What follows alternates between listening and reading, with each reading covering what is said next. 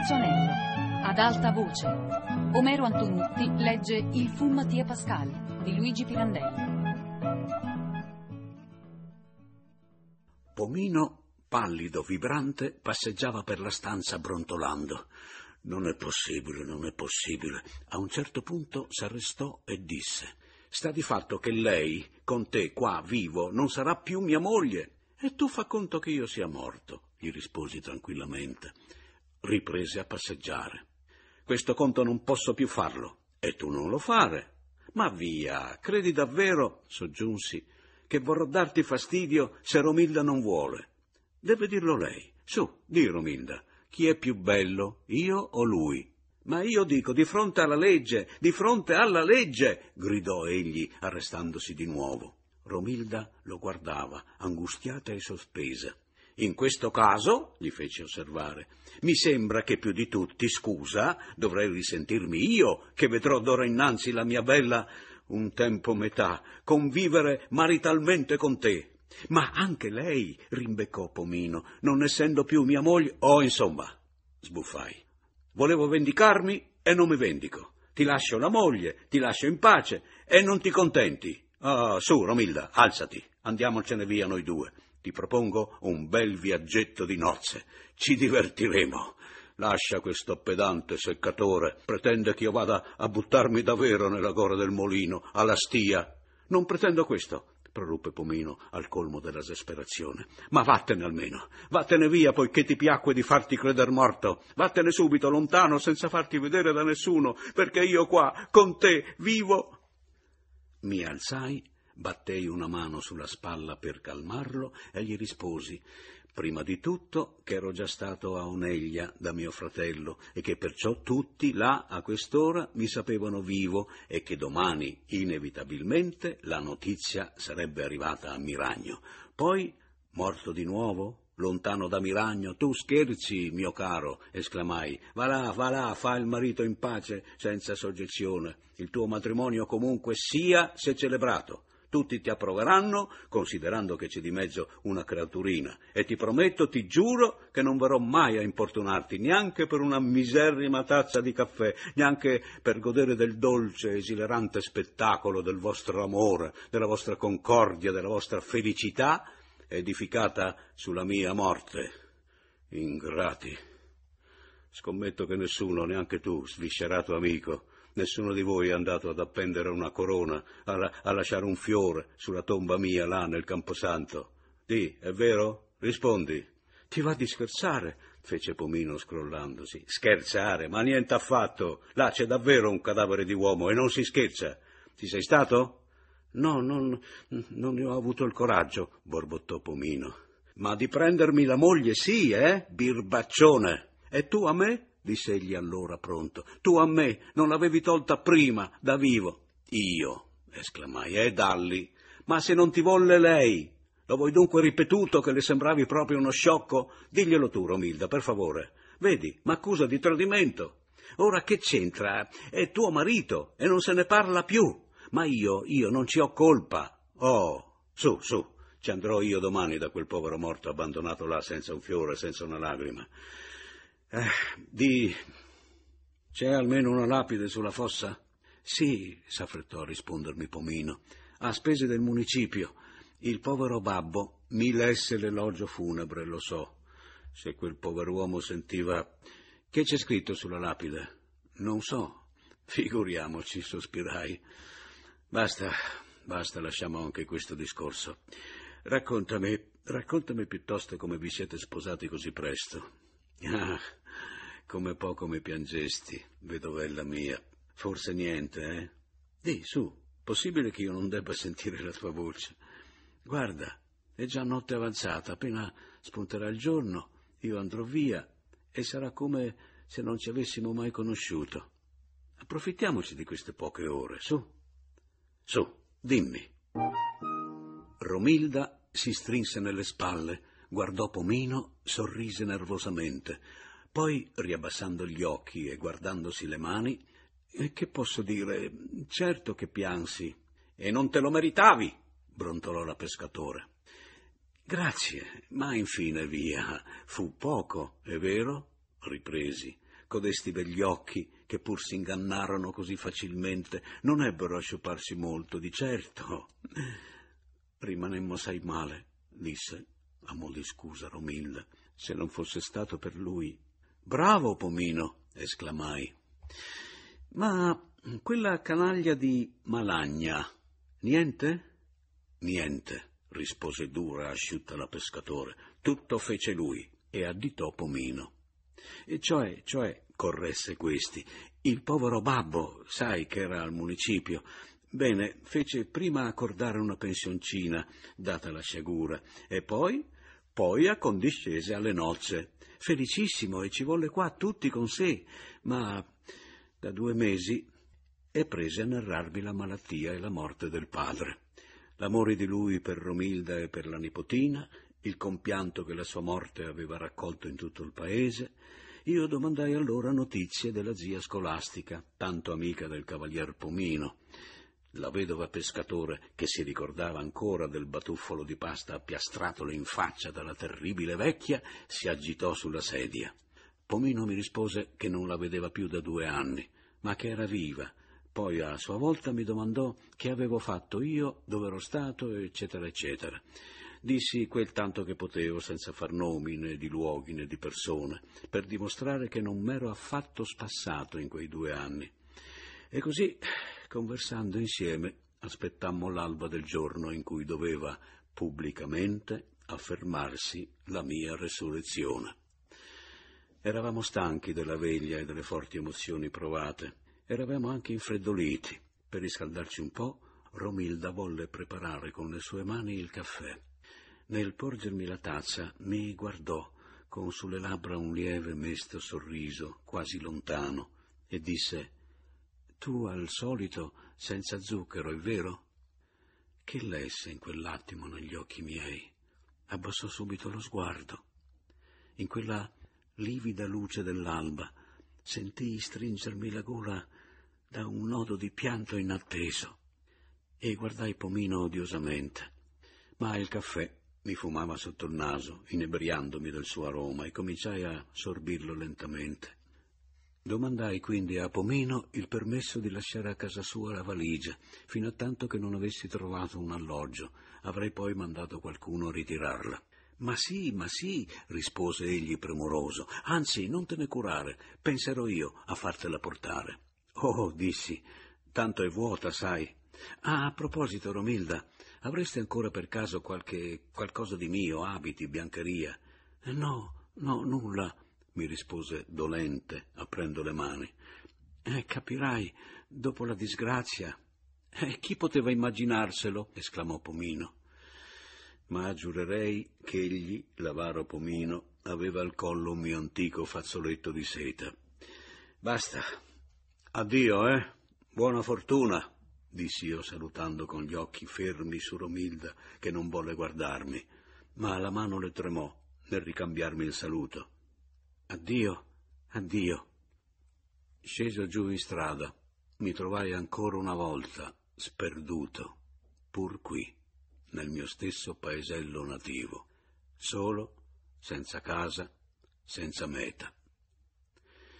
E ora, domandai a me stesso, dove vado? Mi avviai guardando la gente che passava, ma che nessuno mi riconosceva. Eppure ero ormai tale quale. Tutti, vedendomi, avrebbero potuto almeno pensare: «Ma guarda quel forestiero là, come somiglia al povero Mattia Pascal». Ma che nessuno mi riconosceva, perché nessuno pensava più a me. Non destavo neppure curiosità, la minima sorpresa. E io che m'ero immaginato uno scoppio, uno scompiglio, appena mi fossi mostrato per le vie. Nel disinganno profondo provai un avvilimento, un dispetto, un'amarezza che non saprei ridire. E il dispetto e l'avvilimento mi trattenevano dalla stuzzicar l'attenzione di coloro che io, dal canto mio, riconoscevo bene. Sfido, dopo due anni. Ah... Che vuol dir morire? Nessuno, nessuno si ricordava più di me, come se non fossi mai esistito. Due volte percorsi da un capo all'altro il paese, senza che nessuno mi fermasse. Al colmo dell'irritazione pensai di ritornare da Pomino per dichiarargli che i patti non mi convenivano e vendicarmi sopra lui dell'affronto che mi pareva tutto il paese mi facesse, non riconoscendomi più. Ma né Romilda con le buone mi avrebbe seguito, né io per il momento avrei saputo dove condurla. Dovevo almeno prima cercarmi una casa. Pensai di andare al municipio, all'ufficio dello Stato civile, per farmi subito cancellare dal registro dei morti, ma via facendo mutai pensiero e mi ridussi a questa biblioteca di Santa Maria Liberale, dove trovai al mio posto il reverendo Don Eligio Pellegrinotto, il quale non mi riconobbe neanche lui, lì per lì.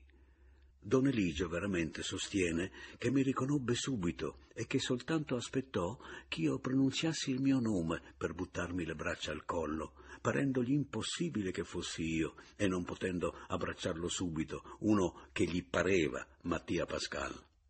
Sarà pure così. Le prime feste me le ebbi da lui, calorosissime. Poi egli volle per forza condurmi seco in paese per cancellarmi dall'animo la cattiva impressione che la dimenticanza dei miei concittadini mi aveva fatto. Ma io ora, per ripicco, non voglio descrivere quel che seguì alla farmacia del Brisigo prima, poi al caffè dell'Unione, quando Don Eligio, ancora tutto esultante, mi presentò redivivo. Si sparse in un baleno la notizia e tutti accorsero a vedermi e a tempestarmi di domande. Volevano sapere da me chi fosse allora colui che s'era annegato alla stia, come se non mi avessero riconosciuto loro, tutti, a uno a uno. E dunque ero io, proprio io. Donde tornavo? Dall'altro mondo. Che avevo fatto? Il morto. Presi il partito di non rimuovermi da queste due risposte e lasciar tutti stizziti nell'orgasmo della curiosità, che durò parecchi e parecchi giorni. Né più fortunato degli altri fu l'amico Lodoletta, che venne a intervistarmi per il foglietto. Invano, per commuovermi, per tirarmi a parlare, mi portò una copia del suo giornale di due anni avanti, con la mia necrologia. Gli dissi che la sapevo a memoria, perché all'inferno il foglietto era molto diffuso. Rinunzio a trascrivere il nuovo pezzo forte della domenica seguente, che recava a grosse lettere il titolo «Mattia Pascal è vivo». Tra i pochi che non vollero farsi vedere, oltre ai miei creditori, fu Batta Malagna, che pure, mi dissero, aveva due anni avanti mostrato una gran pena per il mio barbaro suicidio. Ci credo. Tanta pena allora, sapendomi sparito per sempre, quanto dispiacere adesso, sapendomi ritornato alla vita. Vedo il perché di quella e di questo. E Oliva? L'ho incontrata per via, qualche domenica, all'uscita dalla messa, con il suo bambino di cinque anni per mano, florido e bello come lei. Mio figlio. Ella mi ha guardato con occhi affettuosi e ridenti, che mi hanno detto in un baleno tante cose. Basta. Io ora vivo in pace, insieme con la mia vecchia zia scolastica, che mi ha voluto offrir ricetto in casa sua. La mia bislacca avventura m'ha rialzato d'un tratto nella stima di lei.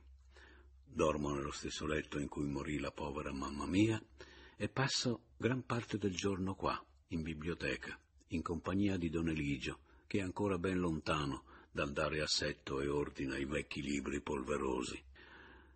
Ho messo circa sei mesi a scrivere questa mia strana storia, aiutato da lui.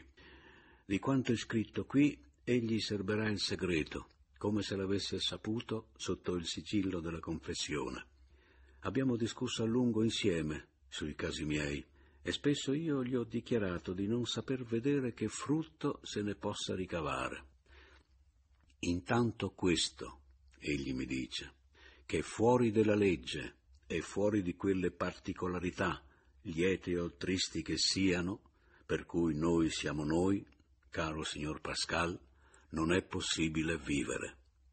ma io gli faccio osservare che non sono affatto rientrato né nella legge né nelle mie particolarità. Mia moglie è moglie di Pomino e io non saprei proprio dire chi io mi sia. Nel cimitero di Miragno, sulla fossa di quel povero ignoto che s'uccise a Rastia, c'è ancora la lapide. Colpito da avversi fati, Mattia Pascal, bibliotecario, cuor generoso, anima aperta, qui volontario riposa. La pietà dei concittadini, questa lapide posa. Io vi ho portato la corona di fiori promessa e ogni tanto mi reco a vedermi morto e sepolto là. Qualche curioso mi segue da lontano, poi al ritorno s'accompagna con me, sorride e, considerando la mia condizione, mi domanda: ma voi, insomma, si può sapere chi siete? Mi stringo nelle spalle, socchiudo gli occhi e gli rispondo: eh, caro mio, io sono il fu Mattia Pascal.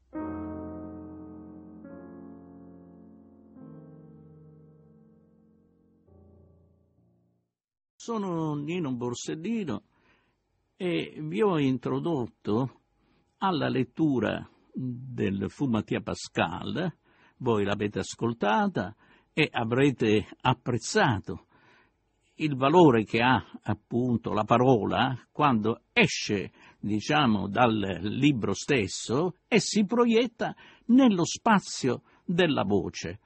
E incrementando quelli che sono i fattori stilistici, quelli che sono proprio le creazioni, potremmo dire, dal punto di vista non solo della vicenda, ma anche del risalto che queste vicende hanno nella coscienza del personaggio.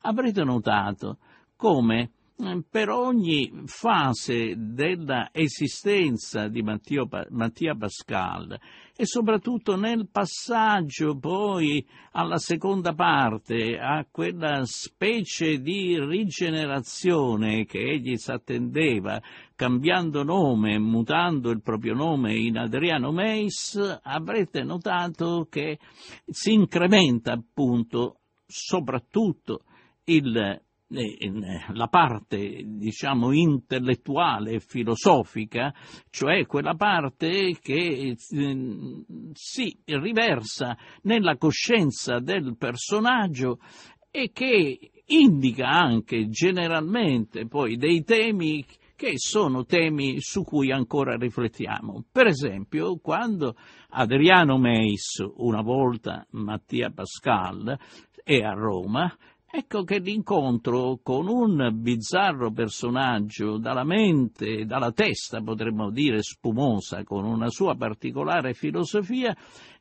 quell'incontro mette a fuoco temi che sono tipicamente pirandelliani. Per esempio il tema del teatro moderno, Amleto Marionetta che eh, s'arresta durante la sua azione perché vede un buco, uno strappo nel cielo di carta e diventa da Oreste, qual era, diventa Amleto, diventa l'eroe del dubbio, cioè inaugura la modernità del personaggio. E così considerazioni su Roma, e così considerazioni anche su quelle che sono le nostre illusioni e quella filosofia che lui chiama la lanterninosofia, proprio Paleari, Anselmo Paleari, Il, il, l'affittacamere estroso di cui avete sentito appunto i ragionamenti.